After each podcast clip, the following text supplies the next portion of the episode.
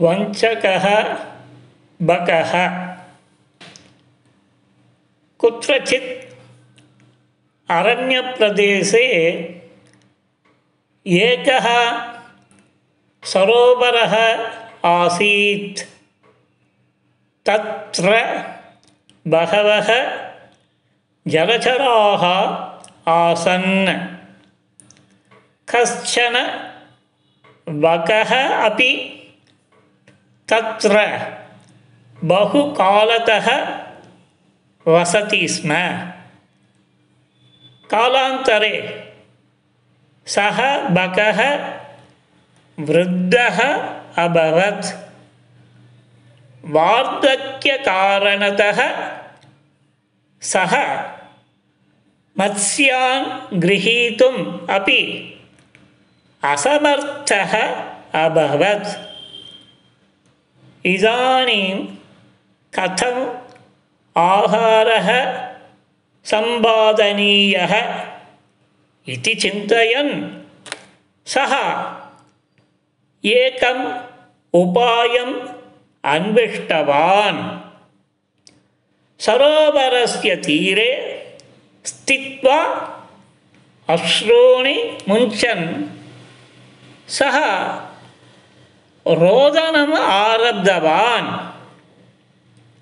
तदा कश्चन कर्कटकः तस्य समीपम् आगत्य पृष्टवान्।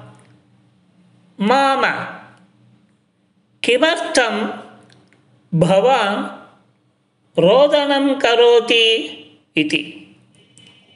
तदा बकः उक्तवान् अद्य दैवज्ञमुखतः अहम् एकां दुर्वार्तां श्रुतवान्।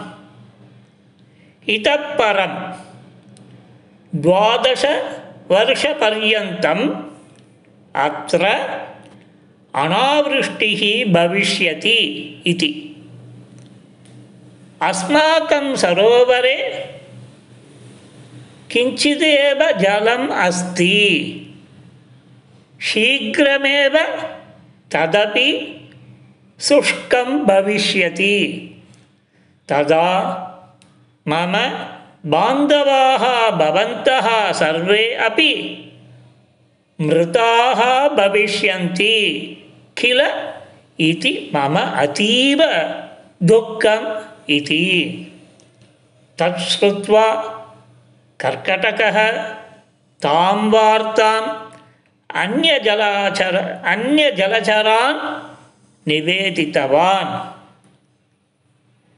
ते सर्वे अपि भीताः सन्तः बकस्य समीपम् आगतवन्तः। विनयेन तं पृष्टवन्तः। माम अस्माकं प्राणरक्षणार्थं कोऽपि उपायः अस्ति किम् इति। तथा बकः उक्तवान् इतः किञ्चित् दूरे अन्यः कश्चन सरोवरः अस्ति तत्र प्रभूतं जलम् अस्ति तत् कदापि शुष्कं न भविष्यति। यदि भवन्तः मम पृष्ठम् आरोहन्ति तर्हि अहं भवतः सर्वान् तत्र नयामि इति। तदा ते जलचराः महता उत्साहेन तं परितः स्थितवन्तः। बकः तान् पृष्ठे आरोप्य ततः प्रस्थितवान् किञ्चित् दूरे एका शिला आसीत्। तत्र तान् स्थापयित्वा सः सन्तोषेण खादितवान्। एवमेव सः बहून् जलचरान् खादितवान्। एकस्मिन् दिने कर्कटकः उक्तवान्, माम ಅದ್ಯ ಮಾಂ ನಯತು ಇತಿ ಅಸ್ತು ಅದ್ಯ ಕರ್ಕಟಕಸ್ಯ ಮಾಂಸಂ ಖಾದಾಮಿ ಇತಿ ಚಿಂತಯಿತ್ವಾ ಬಕಃ ತಂ ಪೃಷ್ಠೆ ಆರೋಪಿತವಾನ್ ವದ್ಯಶಿಲಾಂ ಪ್ರತಿ ಗತವಾನ್ ಚ ಕರ್ಕಟಕಃ ದೂರಾದೇವ ಶಿಲಾಯಾಂ ಪತಿತಾನಿ ಅಸ್ಥೀನಿ ದೃಷ್ಟ್ವಾ